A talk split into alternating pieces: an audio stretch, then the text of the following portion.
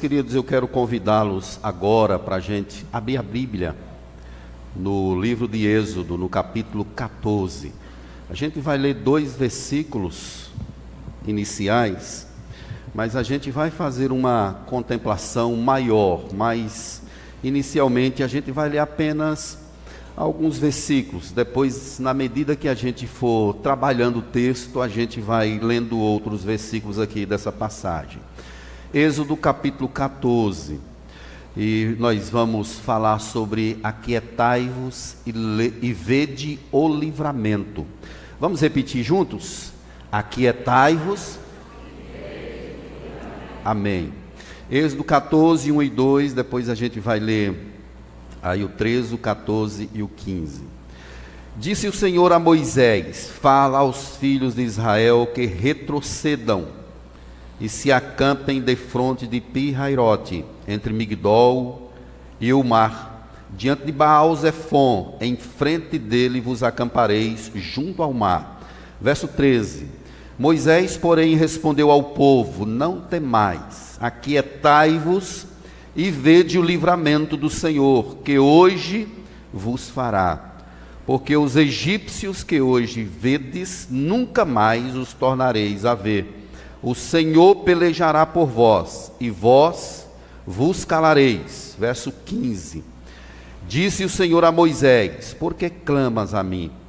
Dizes aos filhos de Israel que marchem. Vamos orar? Senhor Deus, a tua palavra, ela foi inspirada pelo Espírito. E na terra não existe nenhum instrumento capaz de compreendê-la, senão pela intervenção do Espírito. Por isso, Senhor, nós confessamos isso a Ti e peço ao Senhor que nos ajude a interpretar a tua palavra e trazer as lições contidas nela, e que o teu nome, ó Deus, seja adorado, seja glorificado e que a nossa vida seja mudada em nome de Jesus. Amém. Aquietai-vos e vede o livramento. É, Donald Bridge, ele contou a história de um pastor, um pastor liberal, ele foi pregar nesse texto sobre a travessia do Mar Vermelho, numa igreja afro-americana. E ela, ele começou a falar, começou a exemplificar as coisas, e um irmãozinho lá no meio dando glória a Deus. Daquele assim do fogo mesmo, exaltando, glorificando, aleluia e chegou um momento que o pastor que estava pregando disse assim: Meu irmão, isso aqui não foi um milagre. É, o povo passou numa região que tinha apenas 15 centímetros de água. Então não foi um milagre. O irmãozinho se calou, mas daqui a pouco começou de novo a glorificar a Deus, a exaltar o Senhor de forma que o pastor falou novamente, ele disse: Olha, eu estou glorificando agora porque Deus matou quase 600 mil homens em 15 centímetros de água. Então, isso foi um grande milagre, certamente. Aqui tem o sobrenatural de Deus, tem o poder de Deus agindo aqui. É, todo o texto, a gente percebe essa intervenção divina, esse braço forte do Senhor. O nome Êxodo nós já conhecemos, significa saída, e esse livro é uma continuidade do livro de Gênesis. Então nós temos uma narrativa que começa em Gênesis e perpassa aí pelo livro de Êxodo. Nós sabemos que o povo de Deus estava sendo oprimido no Egito, ficou lá por 430 anos, sofrendo muitas penúrias, muitas angústias, e chegou o um momento que Deus resolveu livrar o seu povo com o seu braço de poder. Deus enviou as dez pragas e mostrou aos israelitas e também aos egípcios que Ele é Deus, que Ele é o Senhor da história, que Ele é o soberano sobre todas as coisas. Se nós lermos, por exemplo, o capítulo 13, verso 22, ele diz que nunca se apartou do povo a coluna de nuvem durante o dia, nem a coluna de fogo durante a noite. Então Deus de fato libertou o seu povo com o seu braço forte, com o seu poder. E quando a gente chega aqui no capítulo de número 14, a gente vai perceber um momento muito especial da história, um momento crucial. O povo de Deus vem numa marcha, nós sabemos que não eram apenas um grupinho é, de pessoas, não se tratava de um grupinho apenas, era, eram muitas pessoas. É, Falam-se alguns estudiosos de cerca de 2 milhões ou 2 milhões de pessoas aqui nessa travessia toda, juntamente com animais e com diversas é, carruagens, coisas, eles estavam transportando aqui muitas coisas. Então não estamos tratando aqui de um mero ajuntamento, mas estamos é, temos nessa passagem aqui diversas pessoas, não sabemos o número exato, mas uma multidão estava aqui para fazer essa travessia conforme o chamado de Deus. E nós vemos, meus amados irmãos, nesse ponto aqui diversas lições nesse capítulo 14, especialmente quando o povo vai fazer essa travessia do Mar Vermelho. Eu quero chamar a sua atenção para perceber que todo o texto a gente percebe o braço de Deus, a mão de Deus. Então é, é sobre ele. E algumas coisas a gente percebe aqui. Primeiramente, que Deus, ele sempre tem a direção certa para o seu povo. Deus sempre tem a direção certa. É isso que a gente percebe aí se a gente lê os versos de 1 a 4. Então vejam só, o povo vem numa escalada, vem numa situação é, fugitiva, na verdade, o rei o liberou, mas na verdade esse coração do rei seria instigado a ir atrás desse povo. Mas o povo chega numa determinada região e Deus então diz assim: voltem, retrocedam. Vejam aí na sua palavra, o verso 2: fala aos filhos de Israel que retrocedam. É loucura humanamente falando. Porque atrás vem um exército de cerca de 600 mil homens. Era o exército mais poderoso daquele mundo, ou do mundo da época. Nós já estamos longe, mas retrocedam e fiquem acampados. Mas só que Deus, Ele manda o povo ir para uma região do Mar Vermelho mas dos dois lados tem o deserto, tem os desertos. Atrás tem esse exército inimigo que virá certamente. É como se Deus levasse o povo para uma situação altamente sem saída. Não tinha como escapar. Dize aos filhos de Israel que retrocedam Deus sempre tem o caminho melhor. Nós não compreendemos os desígnios de Deus, as estradas que Deus aponta. Nós não sabemos o que Deus quer, mas sabemos que Ele sempre tem o melhor. Para um estrategista militar, isso era uma loucura. É uma espécie de suicídio se Faraó e seu exército não alcançar o povo, certamente eles morrerão no mar. Não tem como seguir, não tem como seguir.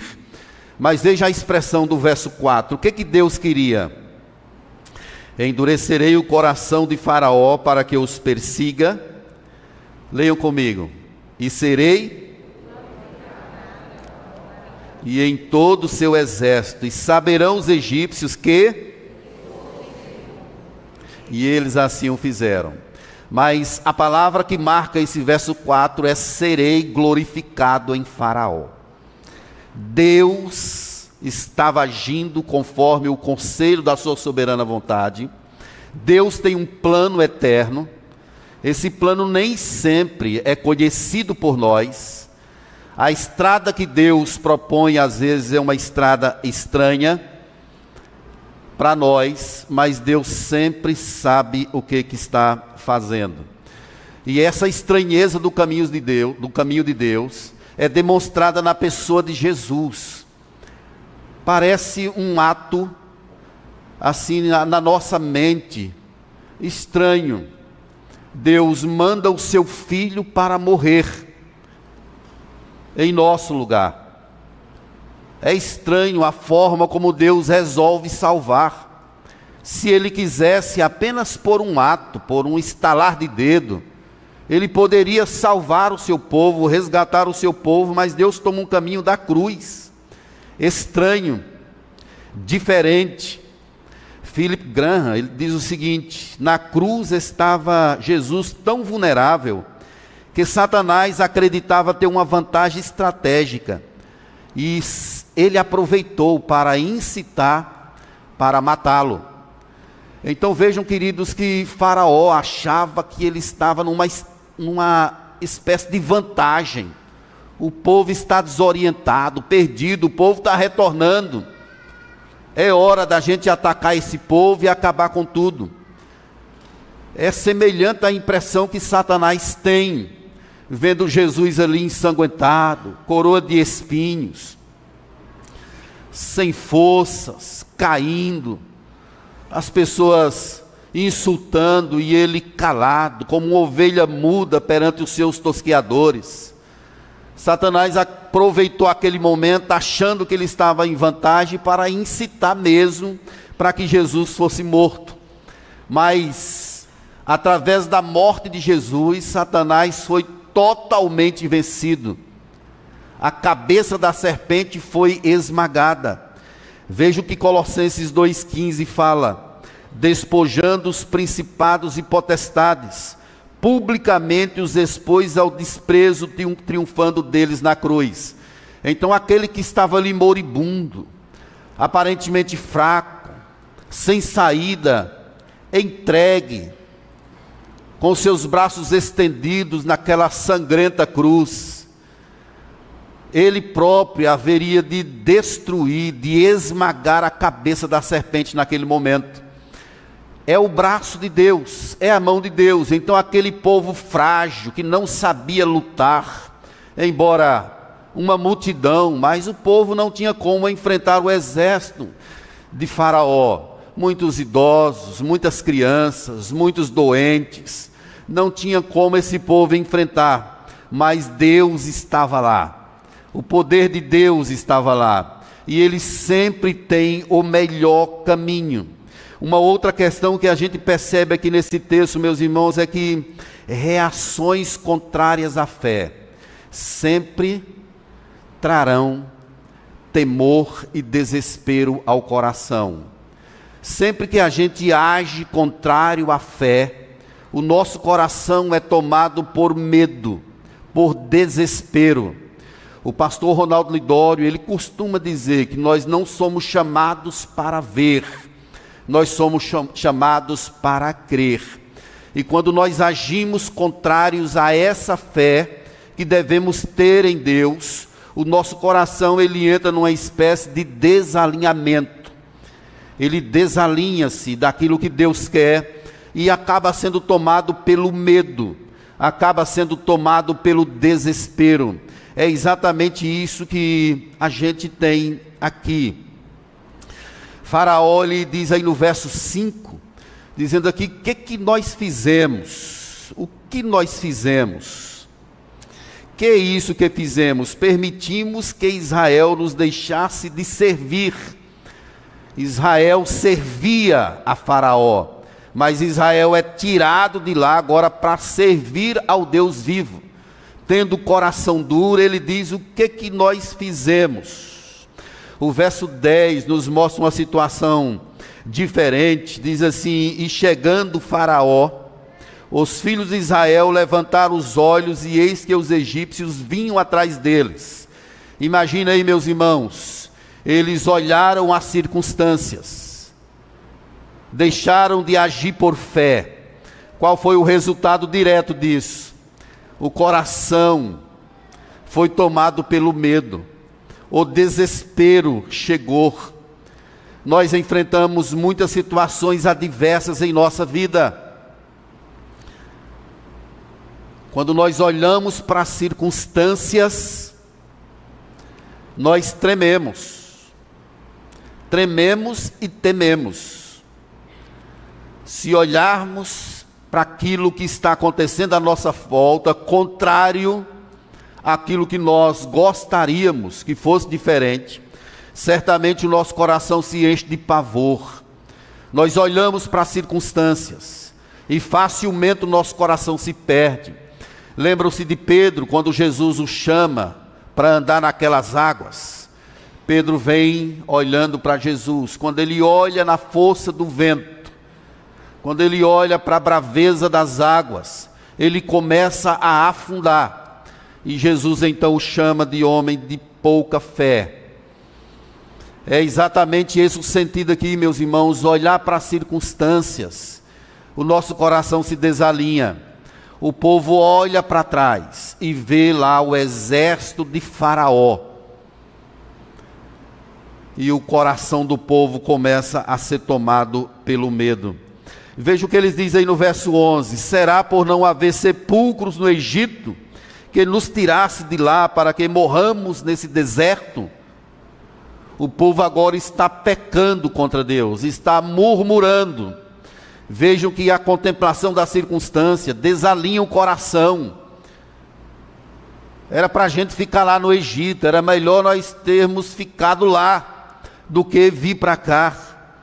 Moisés, pois melhor nos fora servir aos egípcios do que morrermos no deserto. Veja que o pecado vai se agravando. Qual é a visão de Deus? Vou tirar vocês daí para que vocês entrem numa terra que emana leite e mel, e vocês vão me servir nesse novo lugar.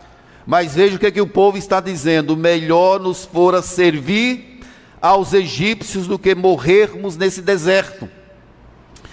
Murmuração, meus irmãos, é um pecado grave contra Deus, é o desalinhamento do coração é a vida que deixou de viver pela fé, é uma declaração de que desconfia de que fato Deus esteja ali presente.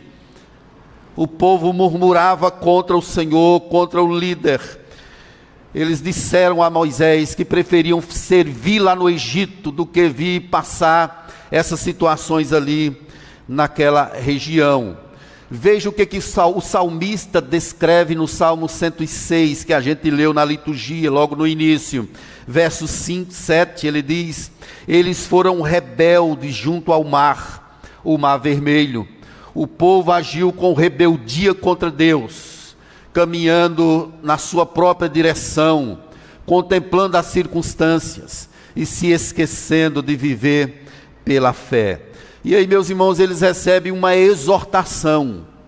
A forma hebraica, como o texto está escrito aqui, é uma espécie de exortação. Moisés ele responde ao povo e diz aí no verso 13: Não temais, aquietai-vos e vede o livramento do Senhor que hoje vos fará. Isso aqui é uma forma de exortação. Moisés está chamando o povo, está trazendo o povo, do, o coração do povo para um alinhamento à vontade de Deus. Não temais, vocês não viram as pragas lá no Egito? Olhem como Deus libertou vocês de lá. Existiria alguma coisa que vocês poderiam ter medo? Vocês não viram o braço de Deus, não viram lá as pragas, a forma como o rei deixou vocês partirem, e agora vocês estão com medo, aquietai-vos. Aquietais é uma, uma palavra que implica assim: fiquem em paz, ou seja, não façam nada. A ideia do texto é como se o povo tivesse querendo dar o seu jeito em desespero, as pessoas poderiam querer voltar para pedir perdão lá a Faraó, dizendo: Olha, nós pecamos, queremos voltar para lá, ou então entrar numa espécie de alvoroço. Aquietai-vos, vede, contemple o livramento. Queridos irmãos, isso é uma exortação que é muito válida para mim e para você, para todos nós. Em momentos em que nos encontramos assim meio que encurralados, enfrentando situações adversas, contemplamos as circunstâncias e podemos ter o nosso coração tomados por sensações ruins, de que as coisas não vão dar certo, e aí começamos a perder noites de sono, a nossa alegria começa a ser roubada, começamos a perder o direcionamento, e daqui a pouco estamos querendo ou agindo de conformidade com a força do nosso braço, ao invés de nos quedarmos aos pés do Senhor, dizendo assim: Deus, eu não estou vendo, mas eu confio no Senhor, eu sei que o Senhor vai operar grandes coisas. Meus queridos, muitos momentos da nossa vida nós precisamos pedir ao Senhor que nos ajude para que não contemplemos as circunstâncias, mas que contemplemos o Senhor. É exatamente a contemplação de Deus que traz paz ao nosso coração, mesmo quando as coisas não estão dando certo, mesmo quando os caminhos estão contrários, mesmo quando as coisas não saem da forma como nós planejamos. Contemplando a Deus, somos capacitados por Ele para estar contente em toda e qualquer situação. Nós precisamos orar, meus irmãos, porque aqui na terra nós enfrentamos uma espécie de altos e baixos o tempo todo. Lutas e mais lutas. E é assim. O próprio Jesus diz que no mundo tereis aflições, mas tende bom ânimo. O problema não são as aflições, é como o povo de Deus reage a elas. Nós precisamos ser capacitados por um poder imenso que nos faça dizer como o apóstolo Paulo: todas as coisas cooperam para o bem daqueles que amam a Deus daqueles que são chamados segundo o seu propósito. Não contemple, querido, a circunstância. Não tenhais medo, disse Victor Hamilton. São as mesmas palavras que os grandes ancestrais de Israel precisaram ouvir quando se viram encurralados. Abraão, Isaac, Jacó, e Agar. As mesmas palavras. Não tenhais medo. Do que que você tem medo? O que que aflige o teu coração? Qual é o problema que você enfrenta e que você teme? Eu te digo em nome de Jesus, repetindo aqui a palavra de Deus: não tenha medo, contemple o Senhor, aquiete o seu coração.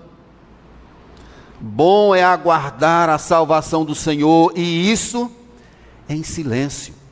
Tem hora que você não precisa dizer palavras, você não precisa reagir você não precisa se defender. Espere em Deus, pois ainda o louvarei. Espere em Deus. Aquiete o seu coração. Mas a gente percebe aqui, meus irmãos, uma terceira questão nesse texto: é que Deus usa meios ordinários e extraordinários para cumprir os seus propósitos. A partir do verso 15, Deus diz a Moisés: Por que clamas a mim? Dize aos filhos de Israel que marchem. E ele diz no verso 16: Levanta o teu bordão e estende a mão sobre o mar e divide-o. O que, que Deus está fazendo aqui? Usando instrumentos ordinários. O homem, por que, que Deus precisava que Moisés fizesse isso? Ele poderia muito bem agir sem Moisés. Mas Deus, ele usa instrumentos ordinários, naturais, para fazer cumprir os seus propósitos. Por que, que Jesus, quando curava, muitas vezes no Novo Testamento, ele referia-se à pessoa, à fé dela? Você crê? Vai, a tua fé te salvou. Em várias circunstâncias nós vemos isso. A soberania de Deus não abdica da, daquilo que o homem precisa fazer. Porque clamas a mim, é uma resposta para muitos de nós. Podemos estar orando por coisas que Deus já disse a você diversas vezes, aqui na Escritura. Deus já mostrou a você e você está orando por algo que você precisa fazer. Por um passo que você precisa dar. Sei se eu vou, sei se eu faço, sei se eu fico. Por que clamas a mim? Tem coisa que você não precisa mais orar. Que você precisa é obedecer aquilo que Deus está mandando.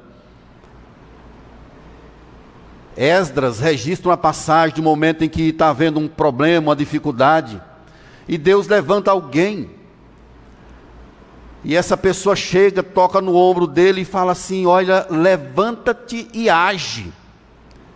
Essa causa é de tua incumbência. Deus já mandou você fazer e você está lá orando, ainda esperando. Talvez Deus aparecer pessoalmente e dizer assim: pode ir.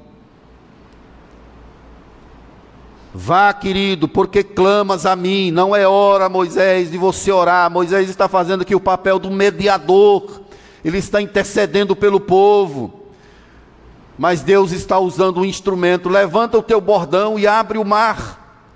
Imagine, meus irmãos, esse passo de fé extraordinário. Deus está operando grandes coisas aqui. Os versos 19 e 20 aí dessa passagem eu queria que você lesse comigo esses dois versos, toda a igreja bem forte, os versos 19 e 20. Vamos lá, então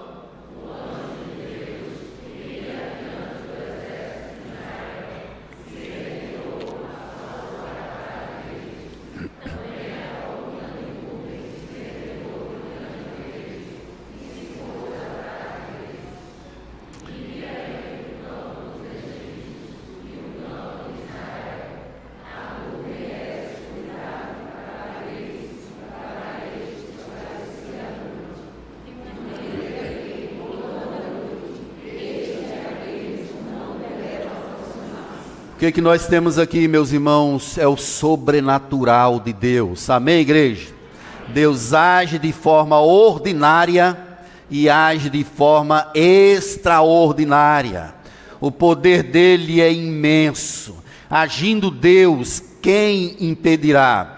Nós temos aqui três tipologias, aqui a coluna de nuvem, a coluna de fogo e o mensageiro de Deus aqui presente no texto.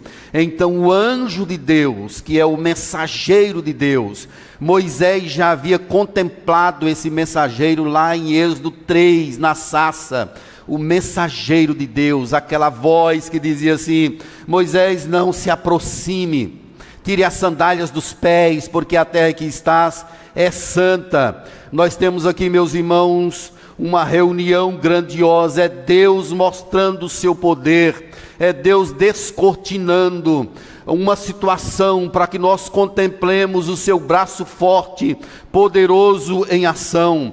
Então vejam só, nós temos uma nuvem que se desloca e traz escuridão para os inimigos de Deus os inimigos do povo, para os egípcios. Nós temos uma coluna de fogo que se desloca e vai para a frente do povo, trazendo iluminação. Agora, agora pense nessa situação: trevas e luz. E Moisés então vai fazer algo no, no levantar do bordão dele, o mar vai se abrir, as águas elas vão ficar como que paredões, vão abrir um caminho, e a terra seca poderá ser vista e poderá ser tramitada ali pelo povo.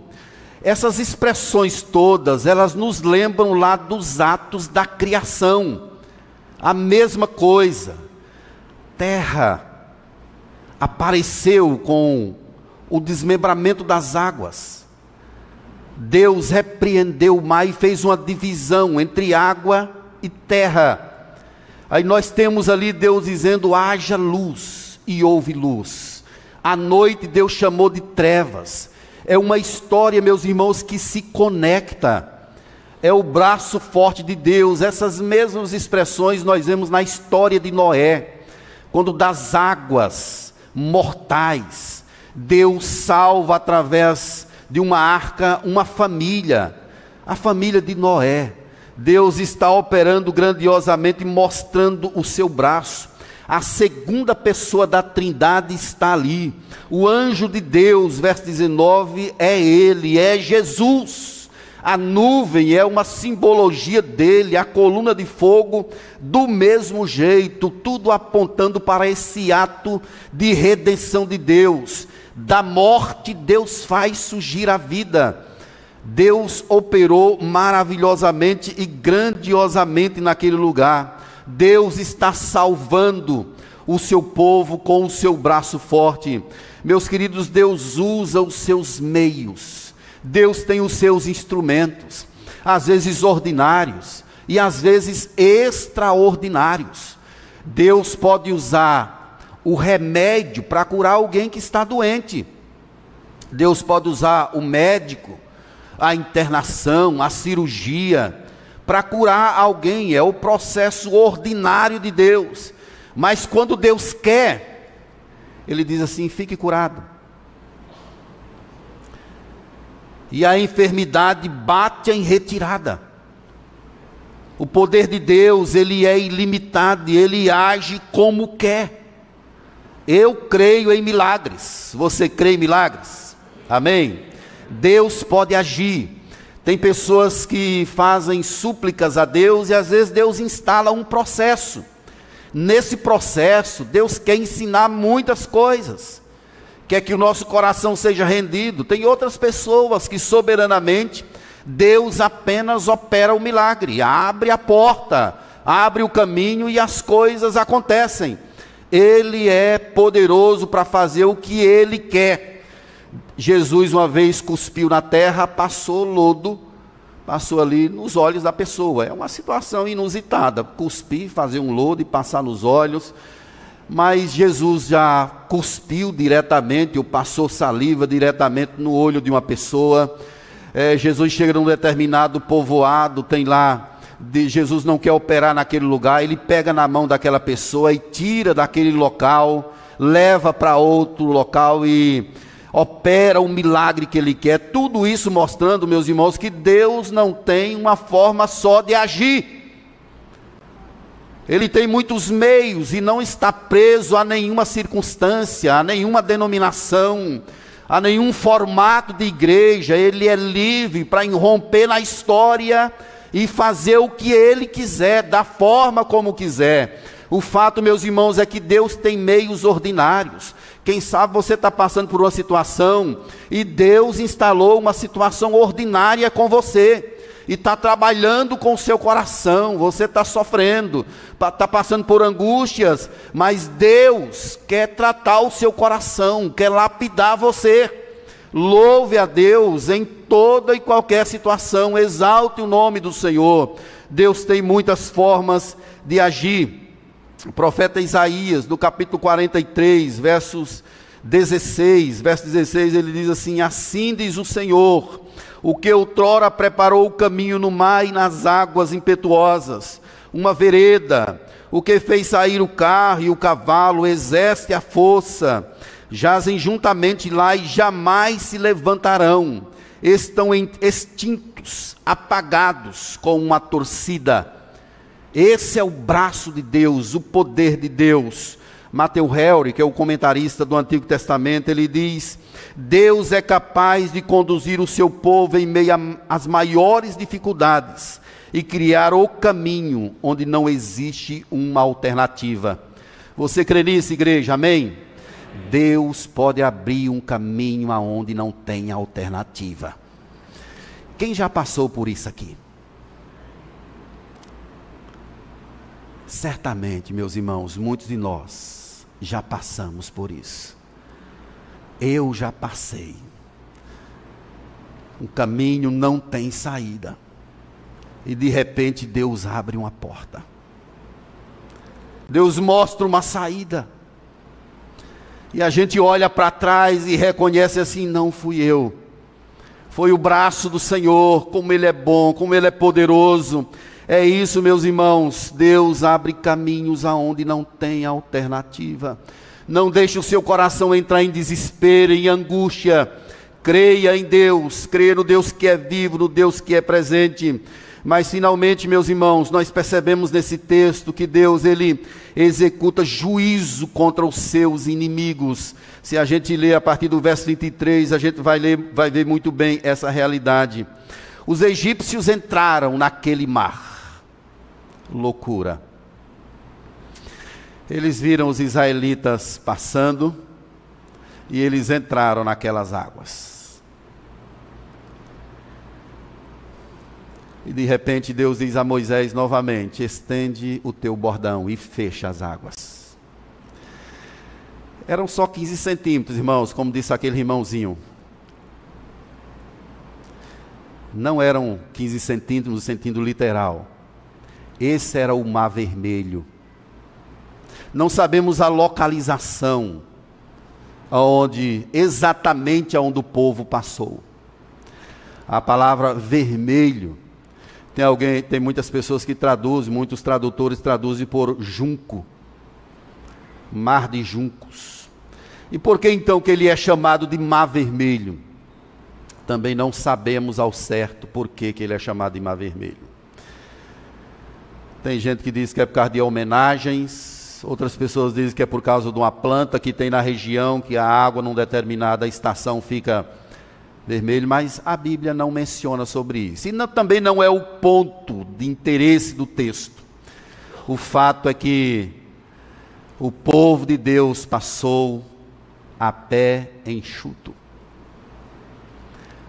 Os inimigos entraram naquelas águas e Deus então executou o seu juízo. Quando eles se depararam com a, situ a situação, irmãos, eles disseram aí no verso 25: Fujamos da presença de Israel, porque o Senhor peleja por eles contra os egípcios. Vocês foram perceber isso agora? agora que já estão no mar, vocês não viram as pragas? Vamos fugir. Agora é tarde. Deus exerceu o seu juízo. Deus operou ali, meus irmãos, libertando o seu povo e executando a sua justiça contra aqueles inimigos. Deus fez isso na criação e também na época de Noé, como eu já lhes disse. Deus operou grandiosamente. Deus salvou a Noé e a sua família e matou aqueles que não acreditaram em Sua palavra. Deus matou. É a mesma situação que está sendo contada aqui, meus irmãos. Verso 30. Assim o Senhor livrou Israel naquele dia da mão dos egípcios, e Israel viu os egípcios mortos na praia do mar. Nós temos aqui, meus irmãos, a questão da vida de um lado e da morte do outro. Isso é o juízo de Deus. Tem um dia marcado para o grande julgamento. A Bíblia chama diversas vezes de o grande dia. Será o momento que Deus executará contra o pecado e os pecadores e o inferno o seu justo juiz. Isso é uma realidade. Irmãos, tem denominação aqui no Brasil, denominação grande, que crê numa doutrina chamada de doutrina do aniquilamento, ou seja, quem é salvo está salvo. Quem não for salvo será aniquilado, ou seja, não tem alma. É como um cão ou como um cavalo Jesus falou mais em juízo do que de outras coisas. Isso está claramente mencionado na palavra de Deus. Há um lugar aonde o fogo nunca apaga e o verme nunca morre. Satanás e seus demônios, eles serão lançados nesse lugar, juntamente com todos os homens que não acreditarem no poder de Deus. Fora da presença de Deus tem o juízo. Você que veio aqui à Igreja das Graças nessa manhã e ainda não entregou o seu coração a Jesus, eu quero chamar a sua atenção e suplicar ao Espírito que toque na sua vida. Fora de Deus existe um grande julgamento à sua frente. A oportunidade é hoje. Se ouvirdes a sua voz, não endureçais o vosso coração. O juízo de Deus está anunciado em toda a Escritura. Chegará um momento em que Deus separará o seu povo, e esse povo estará em Sua presença para glorificá-lo para sempre. Num local onde não tem choro, onde não tem mais angústia, toda lágrima será enxuta e haverá delícia perpétua. Então, meus irmãos, nós devemos suplicar ao Senhor que toque em corações que ainda não reconhecem a Jesus como seu Senhor. É a única forma da pessoa se salvar. Jesus disse: Eu sou o caminho, a verdade e a vida, e ninguém vem ao Pai senão por mim. Fora de Deus tem juízo. Tem um autor que diz assim: Você sabe por que, que as pessoas aguentavam, a família de Noé aguentava lá aquela situação toda? Por que, que o povo não abria a janela da arca e pulava no mar ou nas águas? Mesmo sentindo o cheiro do cocô dos animais ali, vivendo, trabalhando muito ali na, dentro daquela arca, um local confinado, eles permaneceram lá porque fora de lá tinha o juízo de Deus. Fora da presença de Deus tem o seu santo juízo e ele o executará de forma contundente no final de todas as coisas. Essa história, meus irmãos, ela está tipificada também numa passagem do Novo Testamento. Lembro quando Jesus ele permite que demônios entrem em, em porcos e esses porcos eles correm desfiladeiro abaixo e caem nas águas e morrem. Essa é uma figura que está apontando também para esse ato aqui do Mar Vermelho. É como se Jesus estivesse repetindo essa história, demonstrando de forma cabal que é o julgamento de Deus sendo exercido contra o inferno. Vejam que lá Jesus precipitou os porcos, os demônios, e ele salvou uma pessoa. Ele salvou, ele operou maravilhas, ele libertou a vida daquela pessoa. É a grande salvação. Mais uma vez, o salmista no Salmo 106, verso 11, ele diz: As águas cobriram os opressores, nenhum deles escapou nenhum deles escapou. Deus salva o seu povo e provoca morte na vida daqueles que não creem em Sua palavra. Queridos, Deus é justo em todos os seus atos. A justiça de Deus, ela é tão santa quanto o seu amor, quanto a sua salvação incomparável. Nós temos de crer nesse Deus cada vez mais, nesse Deus que é santíssimo, que é poderoso, que é o Deus maravilhoso, que executa os seus atos grandiosos e poderosos. Paulo, ele compara essa situação lá em 1 Coríntios, no capítulo 10. Ele fala sobre um batismo. As pessoas que passaram pelas águas, os israelitas, eles foram como que batizados. 1 Coríntios 10, 1, ele fala: Ora, irmãos, não quero que ignoreis que nossos pais estiveram todos sob a nuvem, todos passaram pelo mar, todos tendo sido batizados, assim na nuvem como no mar, com respeito a Moisés. Eles foram batizados. E o que é o batismo? Nós vimos aqui Viviane sendo batizada hoje. O batismo é um ato externo. A água é um ato externo daquilo que o Espírito Santo já operou no coração.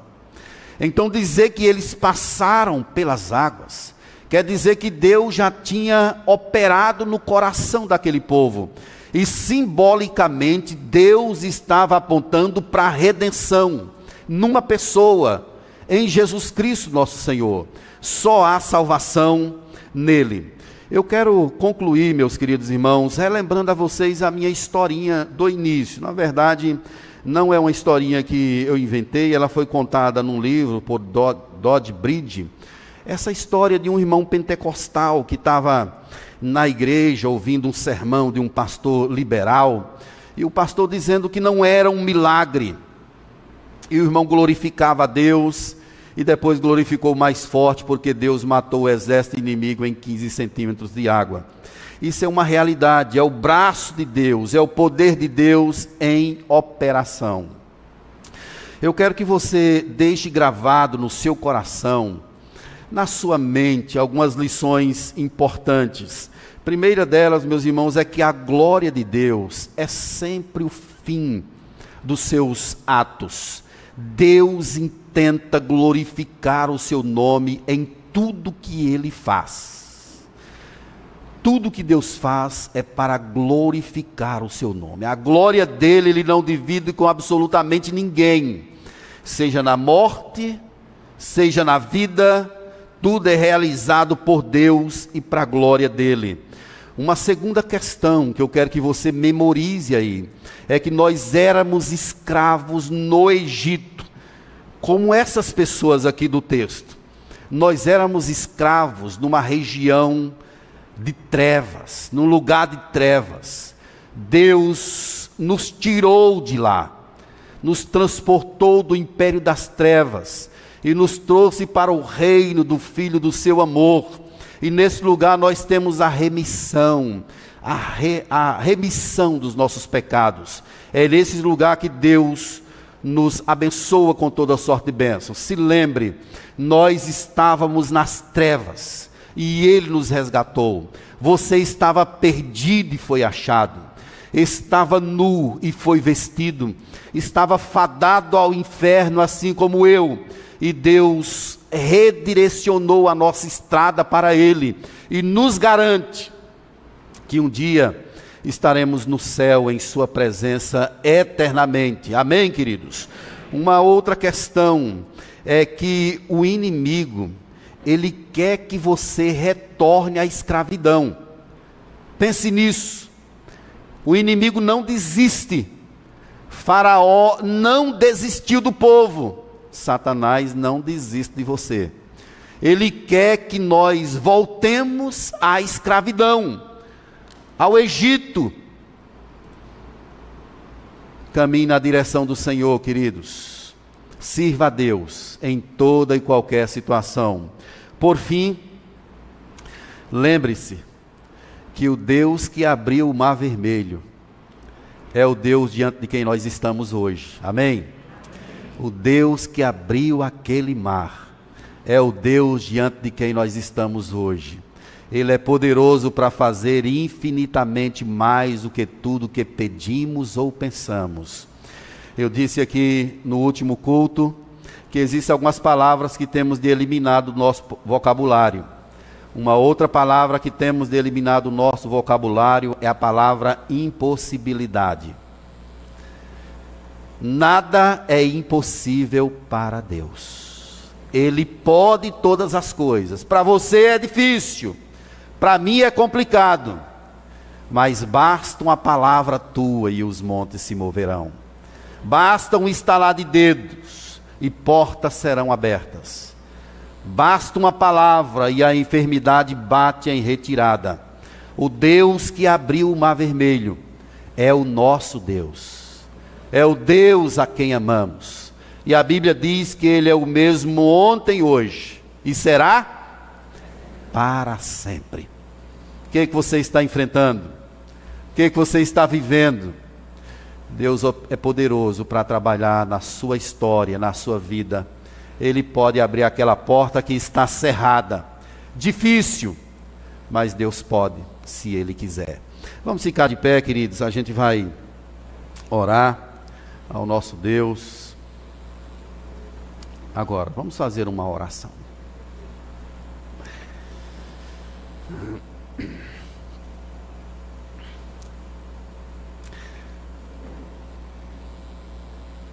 Senhor Deus, eu sei que muitos aqui enfrentam dilemas. Certamente alguns, quem sabe, têm tido seu coração sendo tomado. Sopra, meu Deus, um vento e dissipa a escuridão. Sopra, meu Deus, o teu hálito em nome de Jesus e vai reordenando os pensamentos. Alinha, calibra o coração em nome do Senhor Jesus. Eu peço por milagres aqui nessa manhã, ó Deus. Eu peço por milagres. Estenda a tua mão poderosa, seja num processo ordinário ou extraordinário, conforme a vontade e o poder do Senhor. Eu oro por cura aqui, Deus, de enfermidades. Eu oro por curas emocionais, em nome do Senhor Jesus. E oro também por cura espiritual em nome do Senhor Jesus, liberta aquele que entrou nesse lugar e ainda não se rendeu a Jesus Cristo. Eu peço o refúgio da tua presença, o poder do Senhor que pode libertar. Vai dissipando as, a dúvida dos nossos corações, ó Deus, em nome de Jesus. Vai dissipando, ó Deus, nos dessa sensação, essa convicção de que o Senhor que abriu o mar vermelho é o Deus em quem cremos, é o Deus que opera maravilhas por isso, ó Deus, os nossos lábios te louvam, te exaltam, em nome do Senhor Jesus. Amém.